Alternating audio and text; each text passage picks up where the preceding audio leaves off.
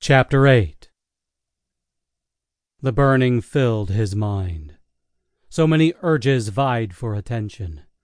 Preacher braced himself against the door, fighting the demons that struggled to win control. Sarah. What was it about her? Desires deeper than lust tore at his heart. Thoughts of the woman consumed him. He felt like a wolf with an unsuspecting bunny just feet from his snout. Her scent filled his nostrils, the soft skin dripping between his fingers like milk poured into a jar. Preacher had set up the newcomers in the ministry with James and Carson. Sarah chose a cot next to James. He couldn't help but notice that Sarah appeared to wedge herself between her son and Miss Lark. It had been imperceptible until he caught the disappointment in Miss Lark's eyes. She had made her way toward the cots nearest James, and then Sarah stepped ahead and claimed a bed next to him.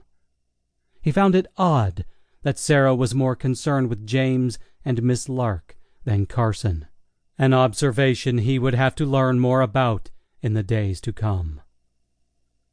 The fact that they were together caused a bit of concern for him. It would be more difficult to pick off members of the herd when they traveled together. But he wondered if he could make it work to his advantage. If he could turn one of the travelers into his minion, then he would use more subtle persuasive tactics to reach his goals. Sheep in wolves' clothing. He smiled. Preacher stared at the crucifix on the wall.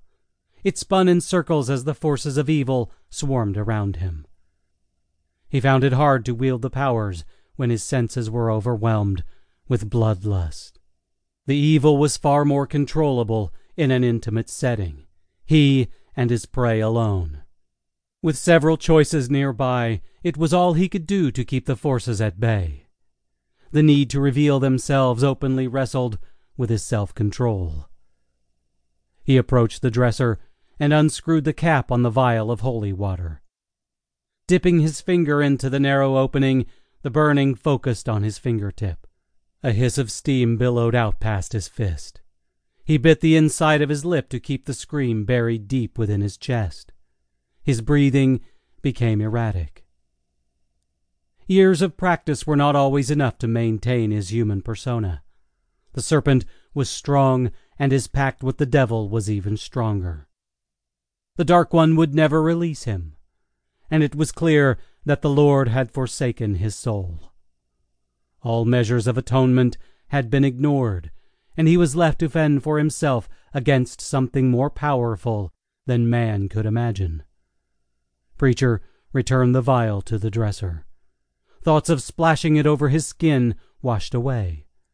He knew it would only cause him pain. It would have no effect on his disposition or his situation. He kneeled before the cross on the wall. It pegged in an upside down posture. The face of the Son of God stared down at him with sadness. The words of the Dark One flew from his lips. Only he understood their meaning. If others were to overhear it, the words would sound like a humming murmur of unintelligible noises, low and irritating, like a lover's moan. He felt the fire work its way to his face and head, his neck flushed with heat.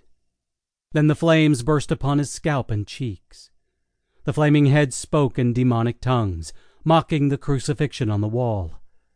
His eyes rolled back in the sockets, revealing blackness and pure evil. It was gone. Preacher fell to the floor, gasping for air. Tears of relief washed from his eyes. Sweat covered his body, and he felt his shirt soaking against his skin. Remnants of steam drifted from his body. He remained prone on the floor, enjoying the cool dampness of the wood.